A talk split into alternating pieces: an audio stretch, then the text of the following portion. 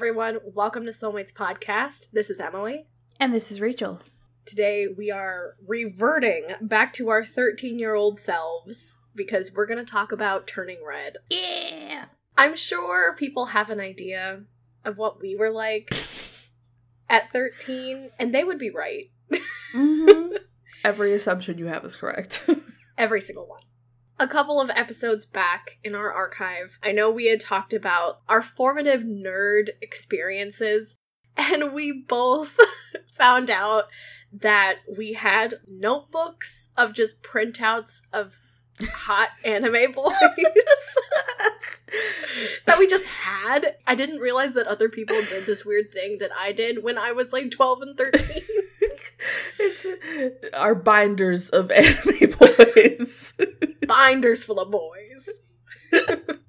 That's why Turning Red struck such a chord for me. But I will say that you don't need to be like a millennial woman who likes anime to relate to this movie because that seems to be the ongoing conversation is that this movie's unrelatable but Rachel, have you ever watched a movie where you didn't relate to anything but were still entertained? Yeah, literally all the time. I know, right? and we'll get into that after we talk about the plot of Turning Red. So, this is a spoiler episode. If you don't want any spoilers, just fast forward all the way to the end. But let's get into it now. Turning Red is the newest Pixar movie and it's directed by Domee Shi. She was the creator of Bao, the short film, and I don't remember what that was in front of, but it was so cute. yeah. Was it Coco? Maybe. It was one of the shorts. Yeah. And this movie was released on Disney Plus on March 11th, 2022, so it is relatively new. And it was originally going to be released in theaters, but Omicron happened and then they pulled it like I think December or January, then they decided it was only going to be on Disney Plus despite the fact that the numbers for Omicron have now like plummeted. Yeah. I felt like that was kind of a bummer because I totally would have seen this in theaters. Yeah. what you gonna do? It seems like with the waves, everything's always like a little bit behind. So Mm-hmm. yeah, I would have seen it in the movie theaters too, masked up, but you know, I would have sat there. So let's get into the Turning Red story. It is set in 2002 and it's all about Mei Lin or May. She's a 13 year old Chinese Canadian girl. She's living in Toronto. May helps to take care of her family's temple, which is dedicated to their ancestor, Sun Yi. And is like the typical try hard, nerdy girl in trying to make her family proud. And she hides her personal interests from her mom, like her and her best friends, Miriam, Priya, and Abby, are totally obsessed with this boy band called Four Town. And I just love that the, the fandom name for Four Town is Four Townies. That was so funny. I can relate to being a nerdy girl who never felt like she was living up to her parents' expectations. That hit home for me. Yeah, definitely. And I also think that middle school was the time, and especially late middle school, was like mm-hmm. the first time I was actively keeping things secret from my parents. So, like, I wasn't telling them everything about everything, which is a stark contrast to like when you're younger, you tell your parents everything because Mhm. you're buddy buddy with them. But as you start to get older and in middle school, I'm sure everyone can relate to this. You just don't want to be around your parents, they're embarrassing.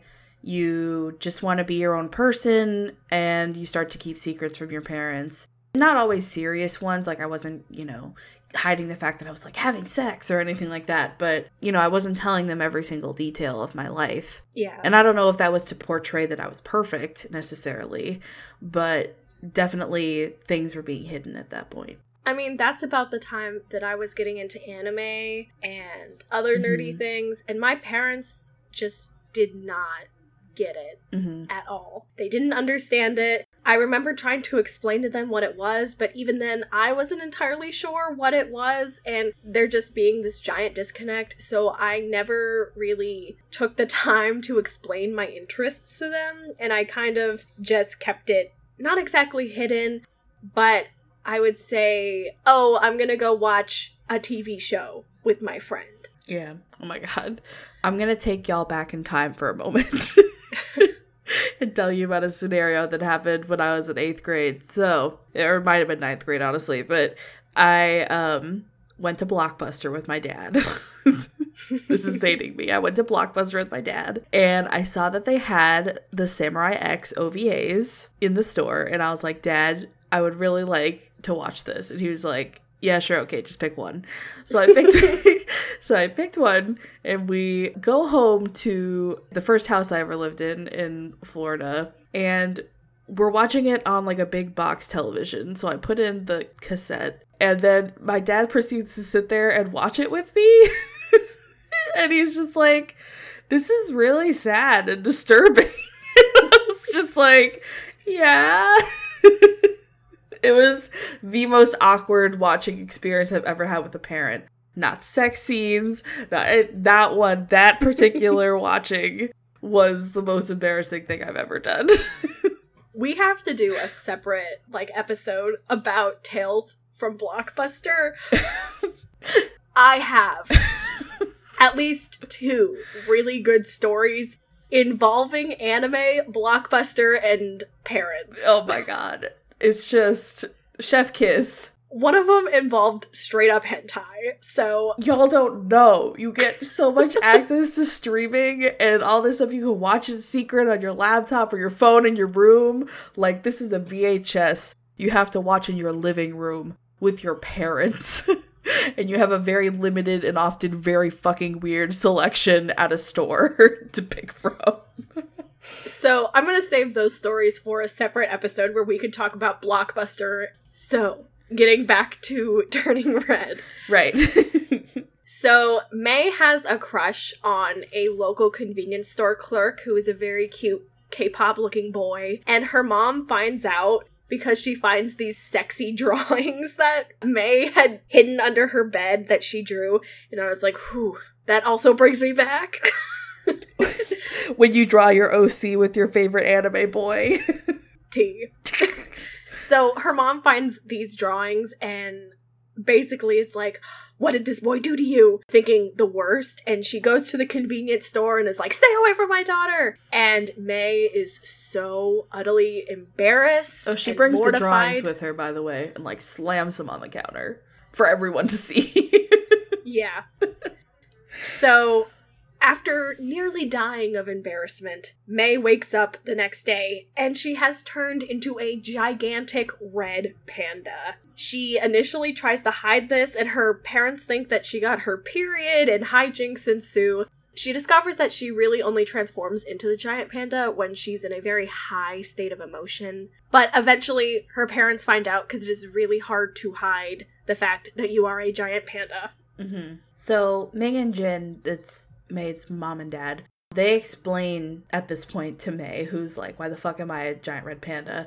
Um, that Sun Yi was granted this transformation to protect her daughters, and every female family member since then has also transformed when they came of age. Not only do you get a period, you also get to turn into a red panda. Obviously, that has become inconvenient and dangerous in the modern age, so the red panda spirit has to be sealed in a talisman by a ritual on the night of the red moon. It's a whole to do. Yeah. So, of course, the next red moon is a month from that point on. That just sounds like a euphemism for your period. Like, ah, it the does. red moon is rising. It does. 100%.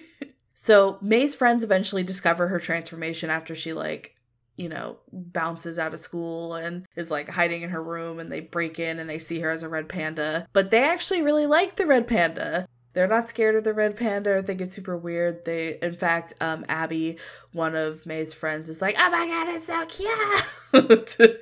she has the cute aggression like I do for Baby Yoda. That was honestly my reaction too. So, with her friend's help, she finds out that concentrating on her friends helps control the red panda within her because it calms her down. They're like her support system. Yeah, so when I was that age, I think my friends were like the most important thing to me ever. I didn't have any kind of boyfriend or anything like that. The friendships for a tween slash early teen girl are very intense. Mm-hmm. They are your main support system because you're at that age where you are keeping things from your parents. You're trying to be your own person. You know, you're going through all these bodily changes. You're starting to be more interested in sex or romance, or if you're not, then you're just having, you know, hair grow from places it never grew. Yep. and it's intense. I just remember always being in some kind of like clique of like three or four girls, and we were Mhm. always like really, really tight until something, you know, would happen and people would fight. And then a year later, you're in a new clique and they're your best friends ever. right. And the cycle continues. Yeah, I definitely had like a core group of friends throughout middle school. In middle school, it really is very tough to just exist. You almost form these cliques in like a safety thing because Mhm. it seems like everyone is trying to like embarrass the other or like just to seem, you know, cooler to like establish that hierarchy. So yeah, I would definitely say my friends were a very strong support group in middle school, definitely way more than my family. Not that that's their fault, it's just how middle school goes. Yeah, I was lucky enough not to get my period in middle school, so I didn't have that stacked on top of everything else. But it definitely did still make me feel weird that I didn't get it. I got my period, I think, in the eighth grade.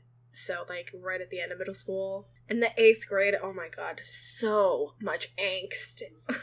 Mhm. Like, I think. I think eighth grade was worse than all of high school. It's just that volatile age where Yeah. I, I literally was 13 in eighth grade. right. And your body's changing, your mind's changing, like the world changes how it sees you, especially if you are femme or a woman. hmm Your whole life changes when you turn 13. And not to mention, like, at that point, we had no idea that our emotions were being so heavily controlled by, like, the literal raging hormones inside our body. Like, now that I'm older, I can recognize the fact that, oh, I'm very irritable because I'm at this point in my cycle. But at that point, you don't fucking know, and you're you just feel insane because you feel like your emotions are all over the place. So you're just like wildly fluctuating between like you know being really excited and happy to like horny, which is a weird like thing to feel, and then you're also just angry all the time and you're embarrassed. It's yeah. I was so horny, but I was totally uninterested in sex. like, I was horny for having, like, a boyfriend. Yeah. I was not interested in sex until late in my teens. And before then, I was like, I just want someone who I can hang out with and hold, and we can watch movies together. And I'm like, Emily, you wanted a friend you actually liked. Horny for friendship. yeah. yeah. The things I would tell my younger self. Back to turning red.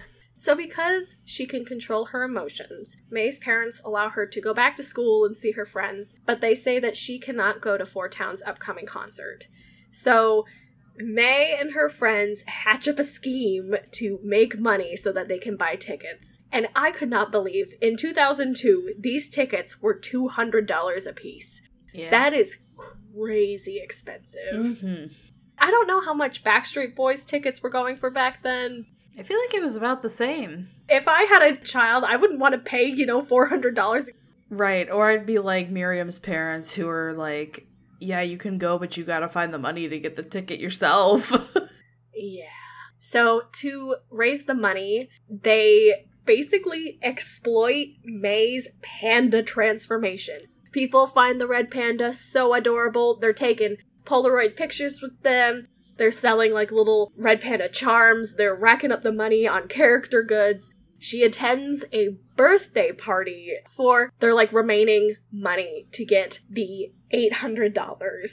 And May ends up becoming so pissed off at this party that she attacks Tyler, who, uh, this was his party, and she ends up scaring the other kids. May's parents come and take her home, and they're very upset with her. And May's mom blames her friends. She's like, how could you exploit my daughter like this? You are horrible friends. And May does not come to her friend's defense, hmm which causes a giant rift between May and her friends. Yeah, I mean, I think that just calls back to what you were talking about earlier, Emily, that you're very tight with a clique until something happens hmm in middle school. In, in this case, her friends, they don't like break up or anything, but you know, stuff like that happens. And if you don't stand up for your friends, then shit goes down. Yeah, and May is always trying to win her mom's approval. hmm And in the movie, I thought it was so poignant when she's like, I couldn't give up my mom's approval. You know, it was too much. And she realizes that was wrong. Right. Growth.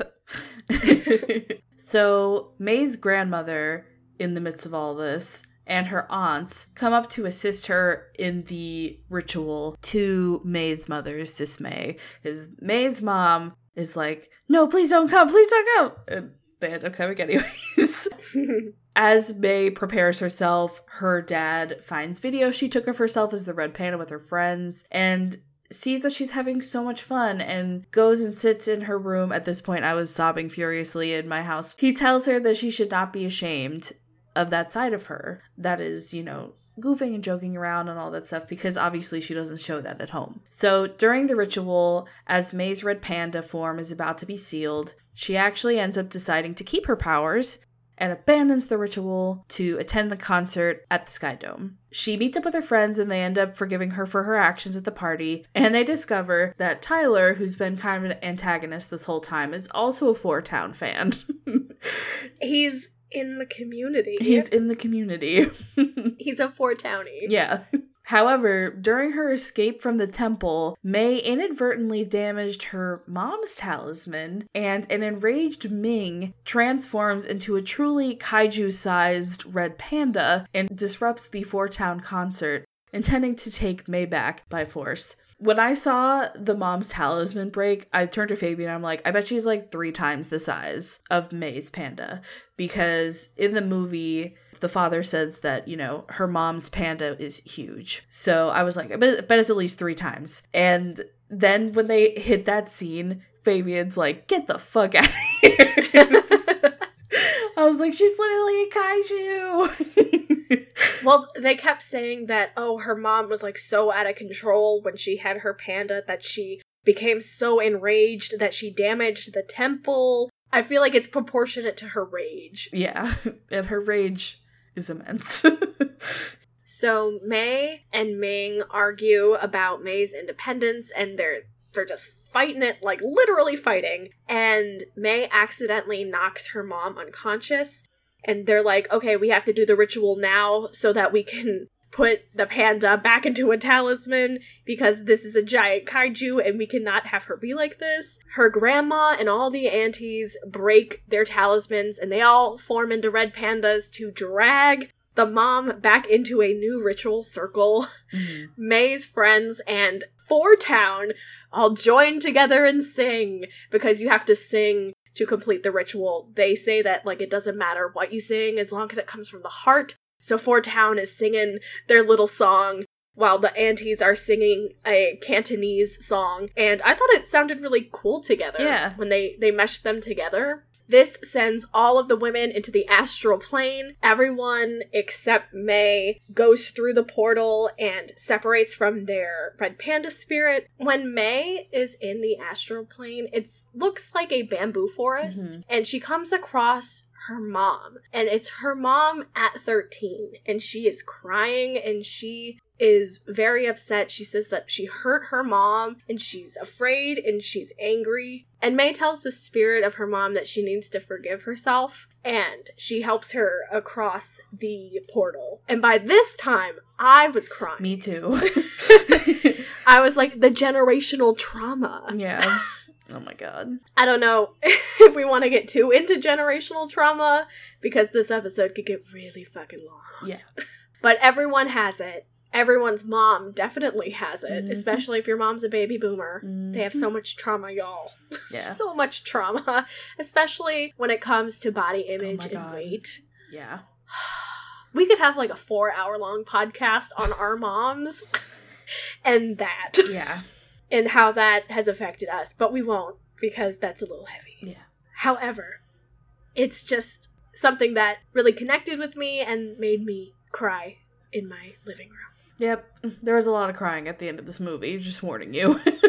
Yeah. So in the end, all of the pandas except for Maze are sent to their own astral plane slash are in talismans. The grandma's is like this four town pendant, which I laughed at. yeah. Which she is not pleased about, but I think it's hilarious. Imagine like the spirit of your red panda is in a NCT light stick. Yeah. Love that.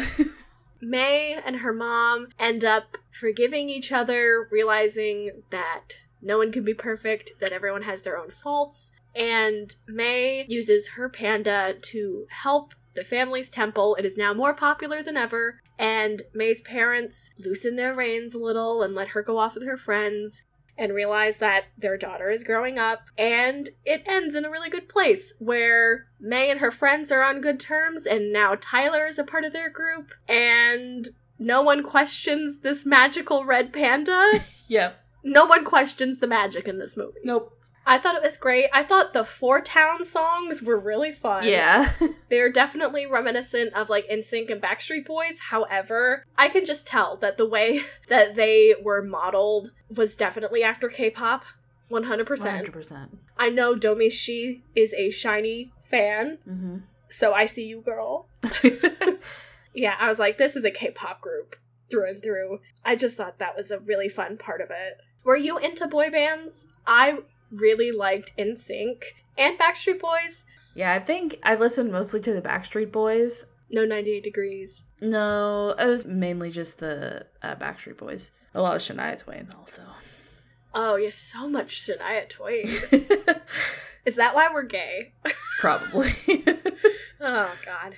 So, I feel like this movie got a lot of flack online for being, quote, unrelatable. And obviously, you and I related to this quite a bit. But I saw criticism that it's like, if you're not an Asian woman who is a millennial, you won't like this because it's not for you. When does something have to be for you for you to appreciate it for what it is? I'm not a paleontologist, but I still like Jurassic Park. Literally almost every single movie doesn't pass the Bechdel test, so no, I don't see myself in most movies and still manage to enjoy them. And for those of you who don't know, Emily, please explain the Bechdel test. So, the Bechdel test is a simple test that can be applied to movies where you have to have two named female characters and they have to have a conversation about something other than a man. For a minute. You would be shocked at what does and does not pass the Bechdel test. Obviously, it is not like movies that don't pass are bad and movies that do pass are good. It's just a way to look at a movie. Right. I mean, you would be surprised. Tons of major blockbuster films do not pass. And it just. It goes to show you that women are not always featured very heavily in movies. And if they are, they usually don't get to talk to each other about non man things. There have been countless studies where men and women relate to male main characters and they'll read books starring a male main character, but only women will relate to a female main character.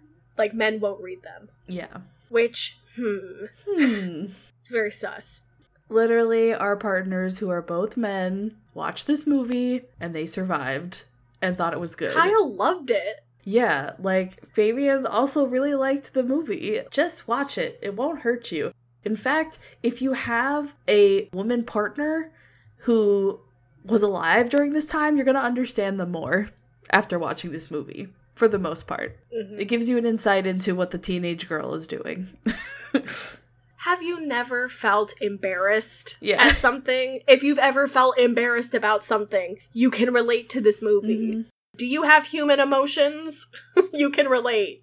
Not to mention that I'm pretty sure this is the first Pixar film directed by a woman, Domee Shi. So there's a lot of first there. First woman, first Asian American woman. I just think it's really valuable to see her, her perspective too as a teenage girl. You know, not just, you know, a, a white girl like us. She was a Chinese Canadian girl living in Toronto. So having that perspective I think is super valuable in a film too because not everything is about white people that live in sparkly town USA. It's important to consume things about people who are different from you. Mhm. It gives you a new perspective. So that's that on that. Let's do our ratings for this movie. From 1 to 5, 1 being the worst, 5 being the best, how would you rate the acting? So the voice acting. 5. I thought the voice acting was really good too. I'm also going to give it a 5, and especially because I thought that the people who did the Four Town were, were really good. Yeah. On a scale from 1 to 5, how would you rate the plot? Five. I'm going to give this a 4 because I thought that they should have expanded a tiny bit more on the mother's relationship to the grandma and how Mm. that relationship affects May's relationship with her mom. Okay, I can agree with that. On a scale from 1 to 5, how would you rate everything else? The animation style, the score, basically anything that's not acting or the plot. Also five. I'm going to give it a 5 too. I loved how everything looked. Everything looked so cool and bright and colorful. Mhm. And I loved how they kind of and I watched a video about this too. This isn't just from my brain, but I loved how they like meshed animation styles that are like classic to Pixar, but also involved almost some like anime inspired animation. They had like the sparkly eyes. Right. And like during the quote unquote fight scene between uh May and her mother as their pandas, definitely had some anime esque elements to it too, which I thought was really fun. Attack on Titan theme plays. I'm sure there's a Twitter video edit of her stomping around to. Yep. Okay, simple yay or nay. Would you recommend this movie? yes, 100%. I give it a big fat yay. I guess let's wrap this episode up with our weekly K pop recommendations. I'm going to recommend Beg for Me by Red Velvet. I'm going to recommend Love in Space by Cherry Bullet. Thank you so much for listening to this episode. You can find Soulmates on Facebook, facebook.com slash Soulmates Podcast. You can check us out on Instagram at Soulmates Podcast. We have a link tree there that links to all our relevant social medias, playlists, etc. Send us an email at soulmatespodcast at gmail.com. Watch some of our videos on YouTube under our channel name, Soulmates Podcast. You can find this program pretty much anywhere podcasts can be found iTunes, Podbean, Spotify, and Stitcher. Wherever you're listening right now, make sure you subscribe so you can listen to us every other Friday. We'll see you guys in two weeks. Bye. Bye!